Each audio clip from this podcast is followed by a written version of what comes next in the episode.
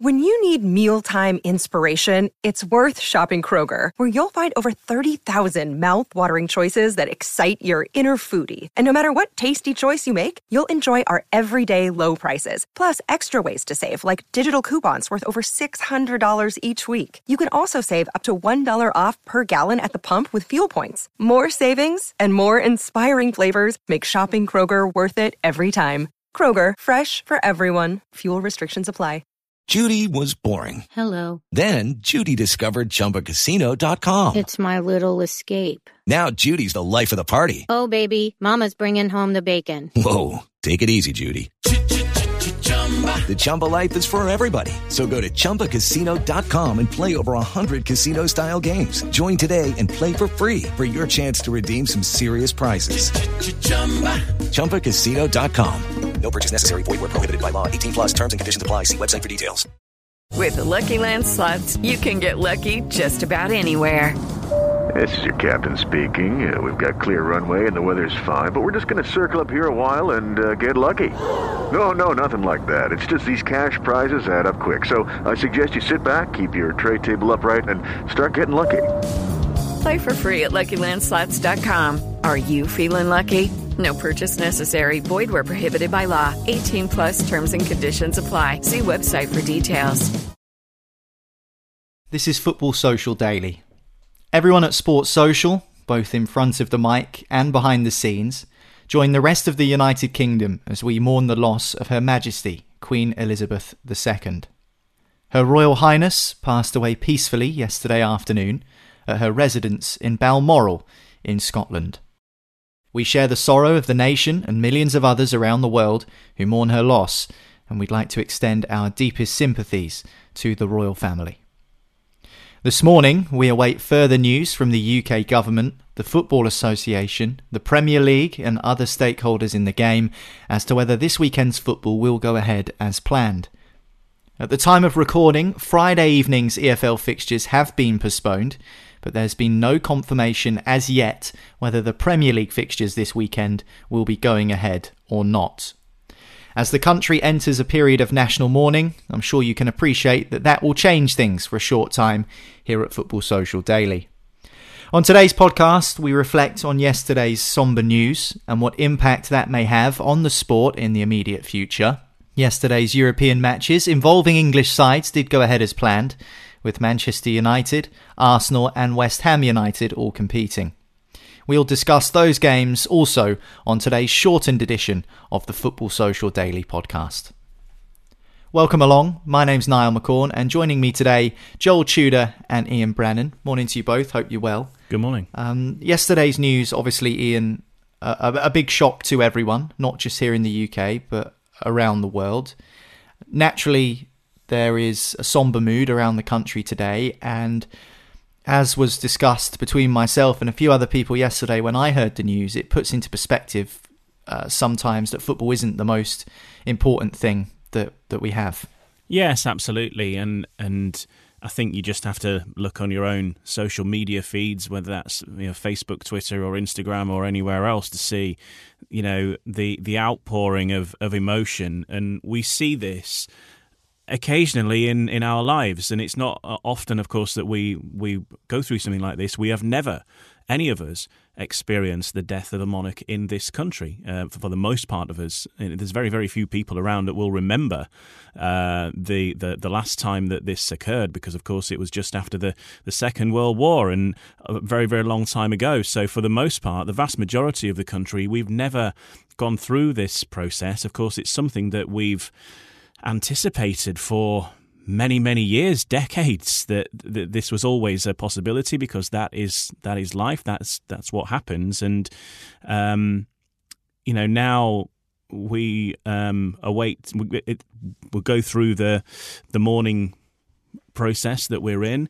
Um, everything takes a, a back seat. Um, there's no one more important in our country than the monarch and uh, her passing needs to be rightly reflected on in, in, in the right way. And uh, of course, in our constitution of our country, there is a certain process of things that we we go through. Um, uh, it is a, a major, major historic event that we will talk about, and our children will talk about for forever. Um, and, and we are living through a historic moment in our time, and um, yeah, you know, football is not part of that really at this moment in time. And uh, you know, yeah, we're living through a historic event. And and when this happens as well, I think that as we saw with Diana, particularly, um, you know, people form a an emotional connection with the royal family. Not everybody does, and I know that the royal family are not necessarily everybody's cup of tea, but of course, for yeah. the for the vast majority of people, you know, they they are they are a key part of their lives, and people think of the Queen as a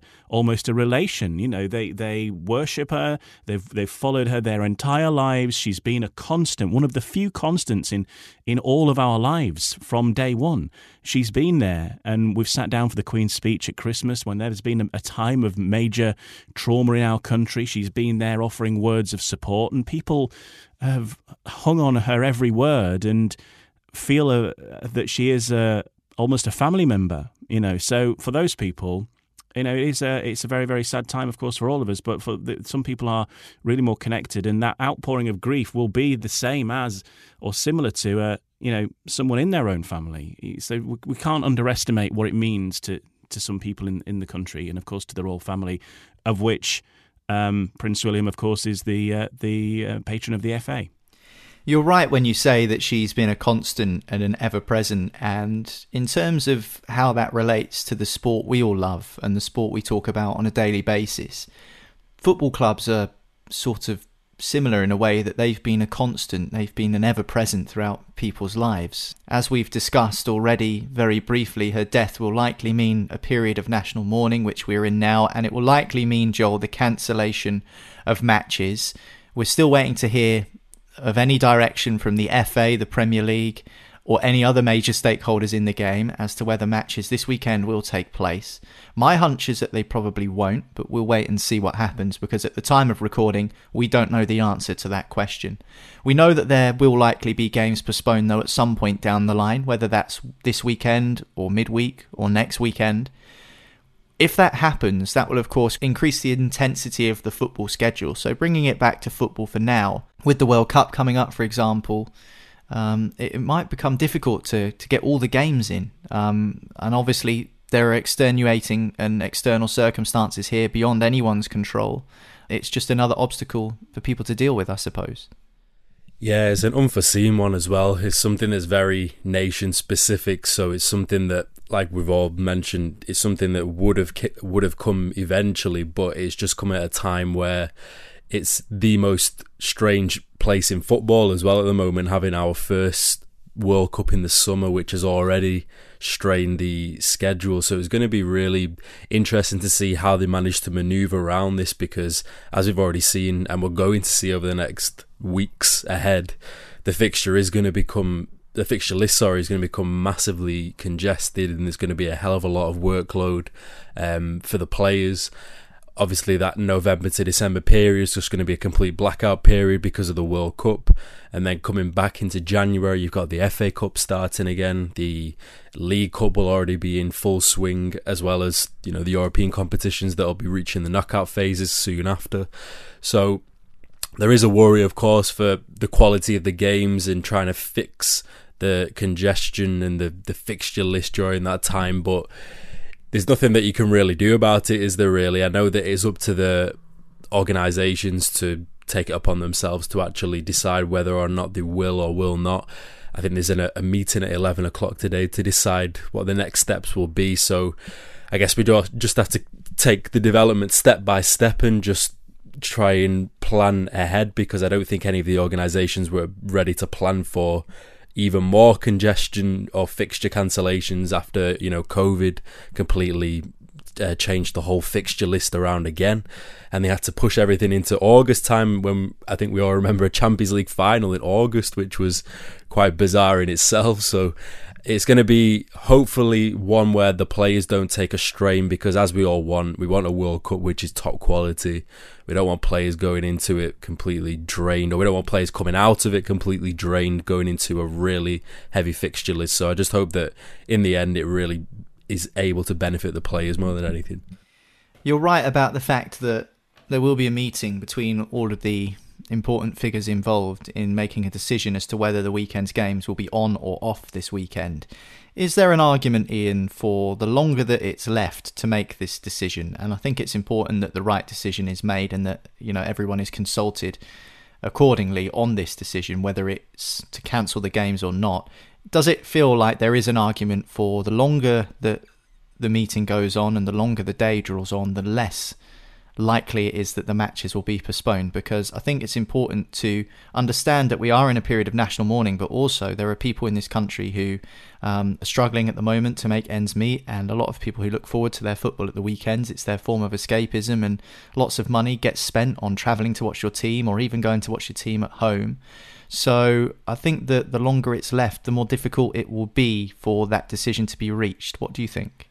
Yeah, obviously there's a, a lot of logistical things to think about and practicalities in, in terms of cancelling it because not not least the the the clubs themselves who have got to get people to places, but of course fans who would be travelling and got that booked already. They won't be able to get refunds probably, and and uh, you know hotels and whatever. You know, there are, there are the, those things to to consider. Of course, that will be a consideration.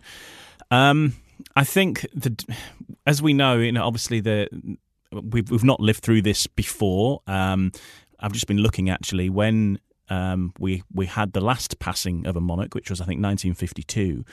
Um, football matches were not cancelled. Um, but that was obviously a very, very different time. Um, football matches were cancelled after the death of Diana. Um, so, it, it, I guess the the time scale is sort of a little strange in that if this had happened, if, if the Queen had passed away today, then of course there would be no fixtures tomorrow. We have that little bit of extra time, maybe with the fixtures being cancelled tonight as a mark of respect. If they do something respectful, of course, they'll do two minute silences and things like that across the country. Would they continue? Um, that's the discussion they're they're having probably around the same time as we're recording this podcast. So uh, maybe we'll find out before the end of it. But um, I think there is a there is an argument to, to proceed ahead. Um, I think largely though the done thing that some other sports I know are, are, are doing is is cancelling everything this weekend and, and, resuming on Monday. And of course, yes, there's be, that would lead to a bit of a fixture backlog with um, with um, the football situation, but. Um, you know, if any, if something else had happened out of control, I'm sure they would have they would have found a way to, to reorganise those fixtures somewhere. Um, so uh, it's it's about doing what's right, isn't it? That's what it is, and uh, many people will not feel in the mood, perhaps, for going to the football just as much as, uh, as as many people are wanting the games on. So it's judging the mood, judging what's right, and handling it sensitively. Of course, the matches last night that we're going to talk about shortly did take place uh, and were done in a respectful manner. Um, but I, think you know, as I say, this is not something you would think that that that perhaps there would have been a general protocol on what would happen if already in place. That's what I'm surprised about.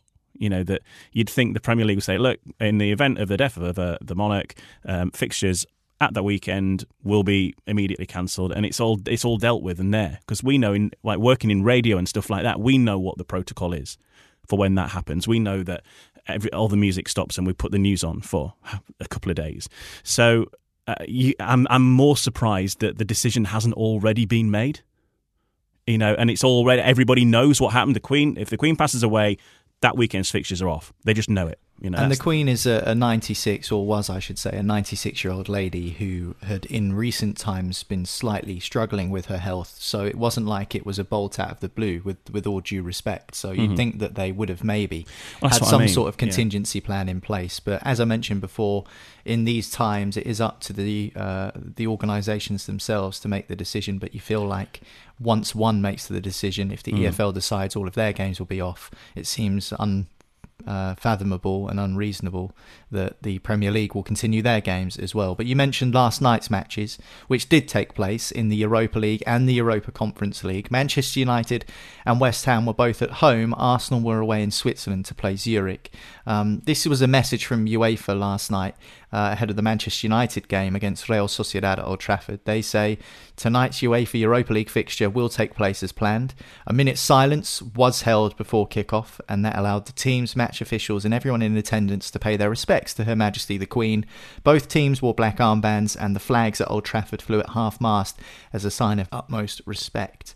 The digital boards around the ground were set to all black. There was no music before the game. There was no team photo, no mascots. Um, all fan channels went dark. Broadcasts were pulled. There were no post-match interviews or pre-match interviews. Um, so it was a, a somber atmosphere at Old Trafford, a changed atmosphere, but there was still a game of football that was played. And uh, let's look at some of the football in a bit more detail now.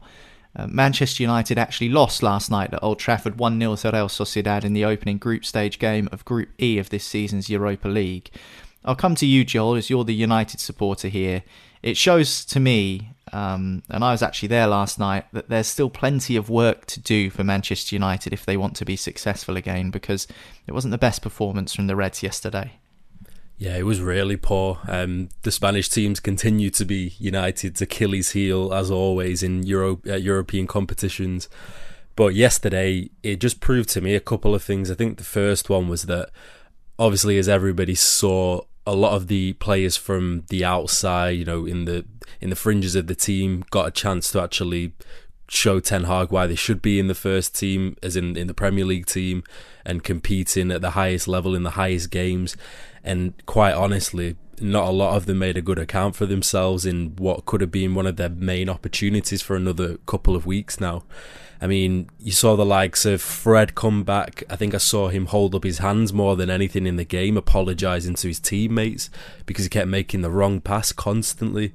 Um, I wasn't impressed with uh, Victor Lindelof and Maguire again. Although they didn't put too too many feet wrong. I when thought you compare- Maguire was was okay actually, Joel. But I agree with. I thought Fred was very sloppy actually in the middle, and there was just that element of sloppiness and rustiness about Manchester United, which will be of concern to yourself, I'm sure. I mean, in terms of just having the partnership, which breeds confidence to the rest of the team. I don't want to pin all the blame on Maguire because I know he didn't put too many feet wrong. But when you have the likes of Varane, and even when Martinez came on, it felt like such a more sure team and way more quicker play from the back rather than very slow build up and trying to build it round. It just changes the dynamic of the team. But especially Fred when he came, uh, sorry, when he was starting, he just didn't make a great account for himself at all.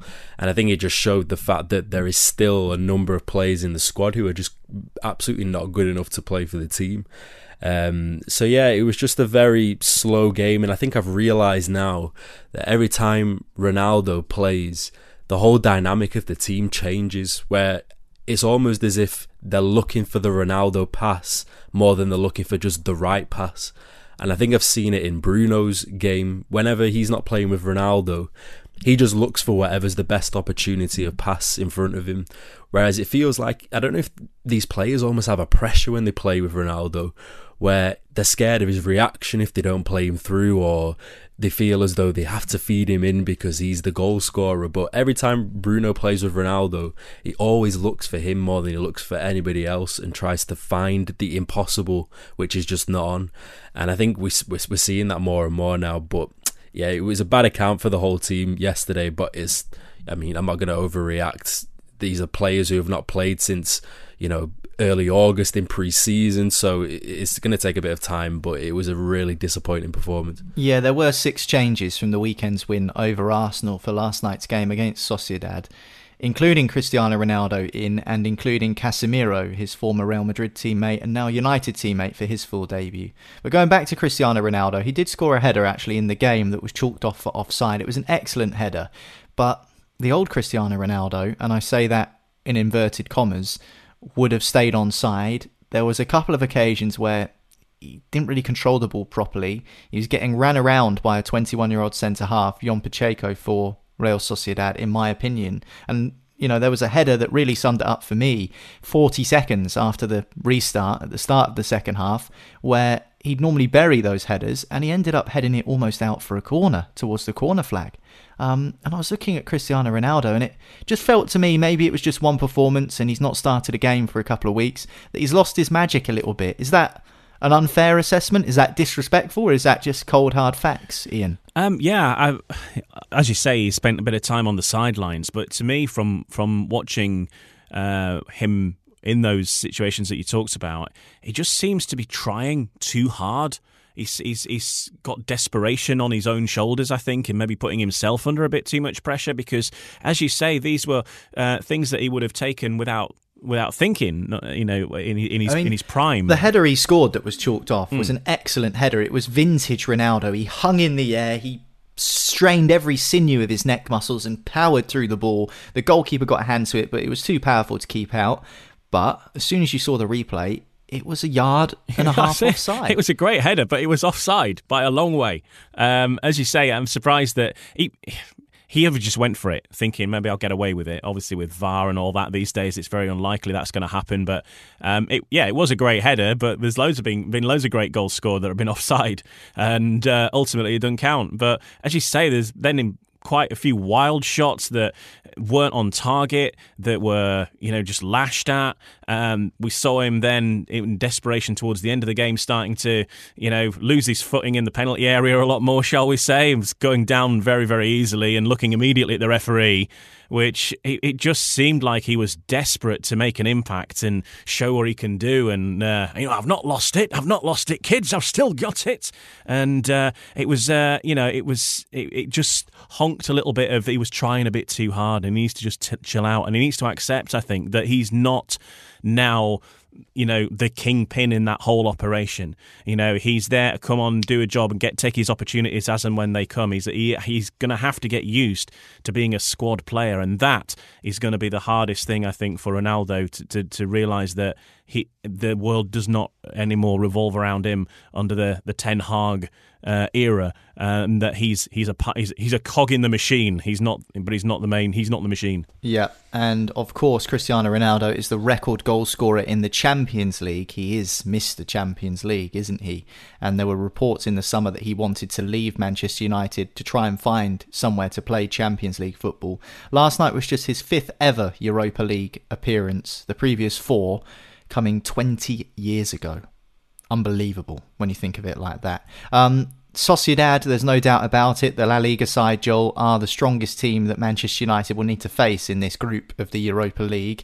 Two weaker teams to play are Sheriff Tiraspol, which is next Thursday, and Omonia Nicosia, the Cypriot side. So, although Real Sociedad are the sternest test and United have lost here, they should be okay to progress, but it's a little reminder of what's been the case over the last two seasons. United really need to be consistent.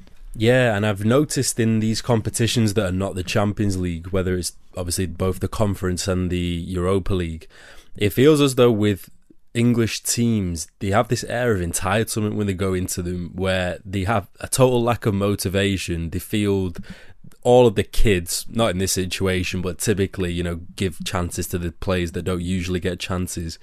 And then it's only when it gets to the quarterfinals or the last 16 or the semi-finals where they start kicking into gear and realize the finish line is actually quite close now and we could be involved in a really good spectacle which is the final. And every other team in their group this is their moment. Like this is their thing that they've been waiting for all season. And you usually see it on the pitch where you see the other team. I can imagine when united play sheriff um, in a couple of weeks or three weeks time the other team will be playing like it's their life depends on it in terms of how quick they'll be out of the blocks and pressing. So it's going to be it's still going to be a testing time for United. They need to find the motivation in this in this um in this group and in this competition because in the Premier League it's not granted at all that United will finish in the top 4 because it's so competitive this year. And who knows, this might be the only route into the Champions League next season because we can't be without it again especially in terms of the finances, in terms of just the overall plan of the of what Ten Hag wants to do. So they really need to start finding the motivation from somewhere. And I'm just hoping that yesterday was more so just a blip, maybe a symbolism of the kind of events that were going on and just the, the, the kind of subdued events around it. I'm just hoping it's that. But like you mentioned, Real Sociedad were the top side in the group apart from United. So I would hope that the next fixtures against the other two sides are ones where we can pick up points quite easily and just progress out of the group. Because, like I mentioned, once you get out of the group, I feel like the motivation automatically starts increasing. Then, so I think that's what they're waiting on. Manchester United beaten last night in the Europa League. They lost 1 0 to Real Sociedad, but Arsenal managed to get the win in their group stage opener. They were away in Switzerland against FC Zurich and they won by two goals to one. Eddie Nketiah, the young striker, and new signing Marquinhos were the players who got the goals in. And what I took from this result was that it's good for Arsenal to have varying scorers. If you think about who scored the goals for them this season so far, you've got Jesus who's chipped in, Odegaard the same, Martinelli's looked good, Saka at the weekend against Manchester United, William Saliba's also popped up with a goal, so's Granit Xhaka, and you've got two new scorers last night in Nketiah and Marquinhos. So much like um, Mikel Arteta's um, previous boss at Manchester City, where he was the assistant coach, Pep Guardiola likes to share the goals around, or at least he has done before the arrival of Erling Haaland. It's good to have varying scorers, I think. What do you reckon? Yeah, absolutely. Good to get goals from all over the pitch, and it's better than relying on just the one person who then invariably will get injured at some point, and then it all goes wrong. Um, it's good to see, uh, obviously, the, the new signing there, Marquinhos getting his goal on his on his debut as well. It was a it was a cracking goal, wasn't it? it just uh, took it beautifully, bang in the top corner, top stuff. And uh, and please for Nketiah as well because he, he you know he had a lot of fuss around him and he um, He's been looked after quite a lot by Ian Wright, of course, as a Arsenal legend, and you know Ian Wright because he's he's on the TV half the time. But um, you know Ian Wright sort of taking him under his wing. Um, Ian Wright is Eddie Nketiah's hero. He sort of wants to be Ian Wright, and uh, you know he went to he came to Leeds United, of course, a team I'm a fan of, and um, that was a what two three years ago. Came on loan. Um, Bielsa sort of played him a bit, but it was weird because Bielsa didn't use him very much because he, he didn't think that he did enough um, elsewhere in the game. You know, he was very good at, at, at, goal poaching and all that, which is a fantastic thing to have. But you know, he wasn't very good at tracking back and getting involved in defending and all this kind of thing that Bielsa wanted. You know, players like just running non-stop for the whole hour and a half. Um, but he's very good at taking goals. so, but every time he played him, he seemed to score. Um, and I think that maybe just his confidence maybe got a little bit too high, and um, mm. uh, I don't know. He, he, sort of found it's it funny when you say that because you know. And then I remember an FA Cup game actually at Fratton Park where Arsenal came to our place and played against Portsmouth, and they played a changed team, and naturally they were a, a Premier League side, one of the biggest clubs in the country, coming to a League One side at the time, and um, Eddie Nketiah started up front and he scored two goals. And you could see the confidence he had, and it was, I w- I wouldn't say borderline arrogance, I don't think that's fair, but he was giving it to the Pompey fans. And I thought, I'm not sure about you yet, you know, son. I think he's still got a bit of learning to do. And I feel like that's the case because you look at his goal record for the England under 21s. I think he's got 17 goals in 18 games, which is just insane for the under 21s. So there's clearly talent there. It just feels like maybe it needs a little bit more polishing. Yeah, I think I think they just needed to sort of rein him in a bit, as you say. Is he was very very confident and like this, even at Leeds, he was he had his goal celebration where he was uh, running to the corner flag and dialing a phone number and put, sort of putting the phone to his ear, and it's like you know call for a goal kind of thing when he was uh, on his social media and I thought, well, that's fine when you're doing it against, um, and he was doing it for Leeds in similar to what you were saying, you know, in, in cup games, EFL cup games, where poor old Town, how could they cope? Yeah, I know, I know, right? So it's different when he's when he's in the Champions League then, or or in a Premier League match where he's not getting as much. So it's good to see that he is actually getting a European goal there um, because there is undoubted talent. You don't want to knock his talent. You don't want him to feel frustrated because I think that was the thing. You know, he, he felt that he should be a regular Premier League starter. Um, and it was that balance about and you know do you stay at Arsenal and fight for your place or do you go off to somewhere like Wolves and and you could be like a, a superstar um, but not necessarily have the the full education? And so it's good that he's getting there now and because I think you know if they can such sort of nurture him and keep him grounded that's the big thing. And it seems that that is working now.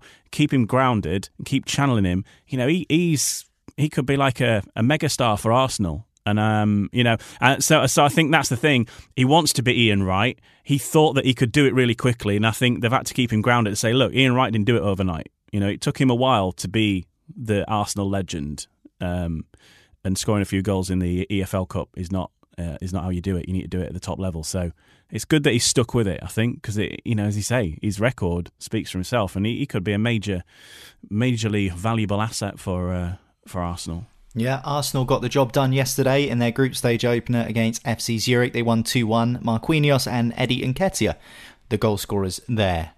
West Ham was a sombre stadium last night. London Stadium paid their respects to Her Majesty the Queen, and West Ham won their game in the Europa Conference League by beating FCSB, which is the old Steaua Bucharest team. Uh, three goals to one, the final score. It was a second half flurry from the Hammers, which was enough to win the game.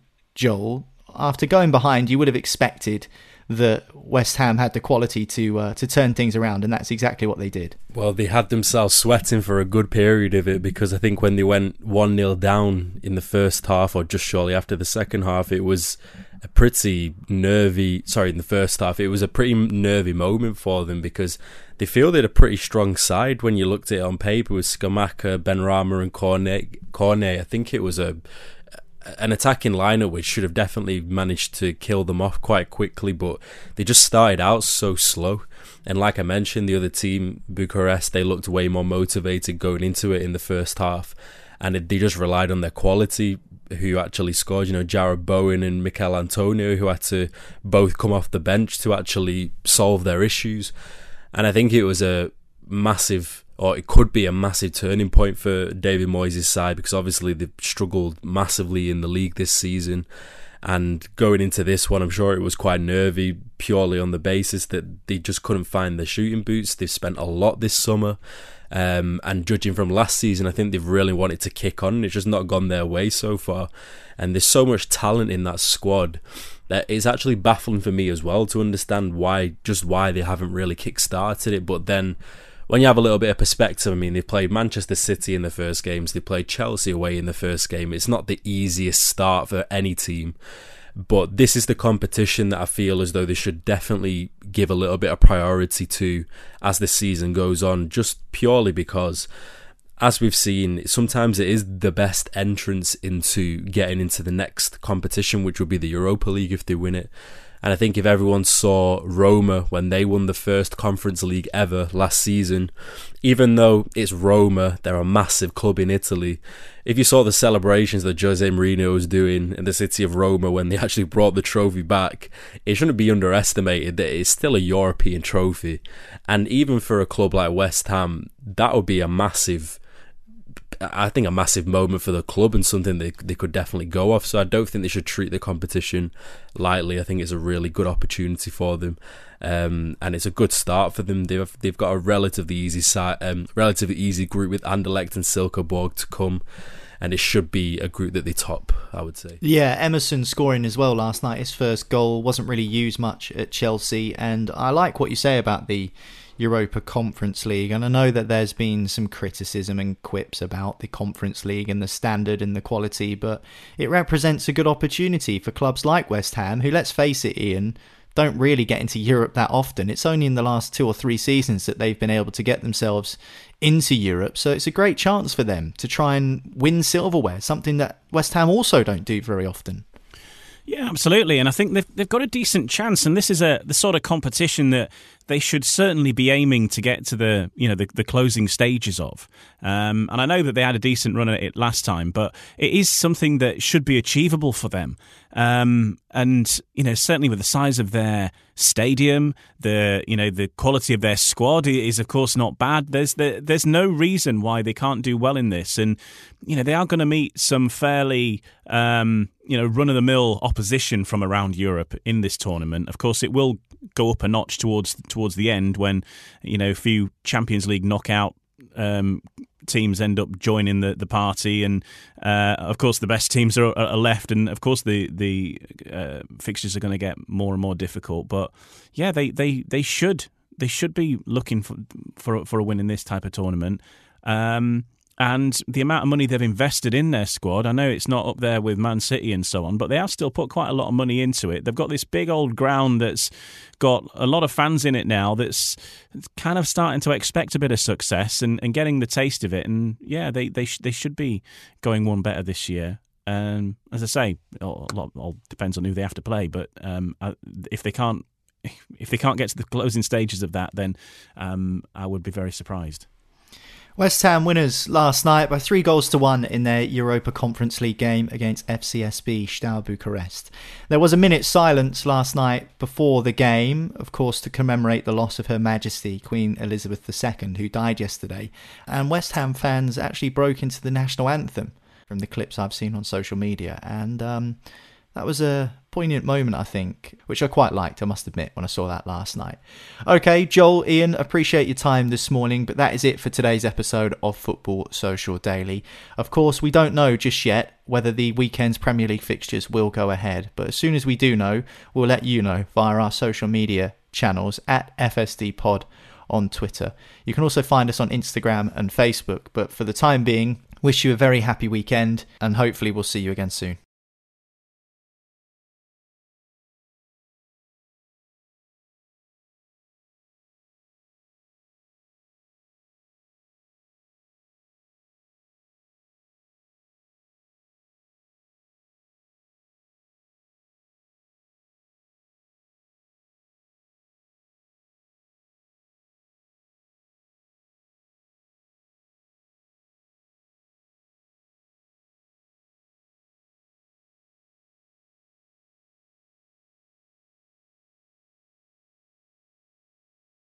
With Lucky Land slots, you can get lucky just about anywhere. Dearly beloved, we are gathered here today to. Has anyone seen the bride and groom? Sorry, sorry, we're here. We were getting lucky in the limo and we lost track of time. No, Lucky Land Casino, with cash prizes that add up quicker than a guest registry. In that case, I pronounce you lucky. Play for free at LuckyLandSlots.com. Daily bonuses are waiting. No purchase necessary. Void where prohibited by law. 18 plus. Terms and conditions apply. See website for details. Judy was boring. Hello. Then Judy discovered ChumbaCasino.com. It's my little escape. Now Judy's the life of the party. Oh, baby, Mama's bringing home the bacon. Whoa, take it easy, Judy. The Chumba life is for everybody. So go to ChumbaCasino.com and play over 100 casino style games. Join today and play for free for your chance to redeem some serious prizes. ChumbaCasino.com. No purchase necessary. Void where prohibited by law. 18 plus terms and conditions apply. See website for details.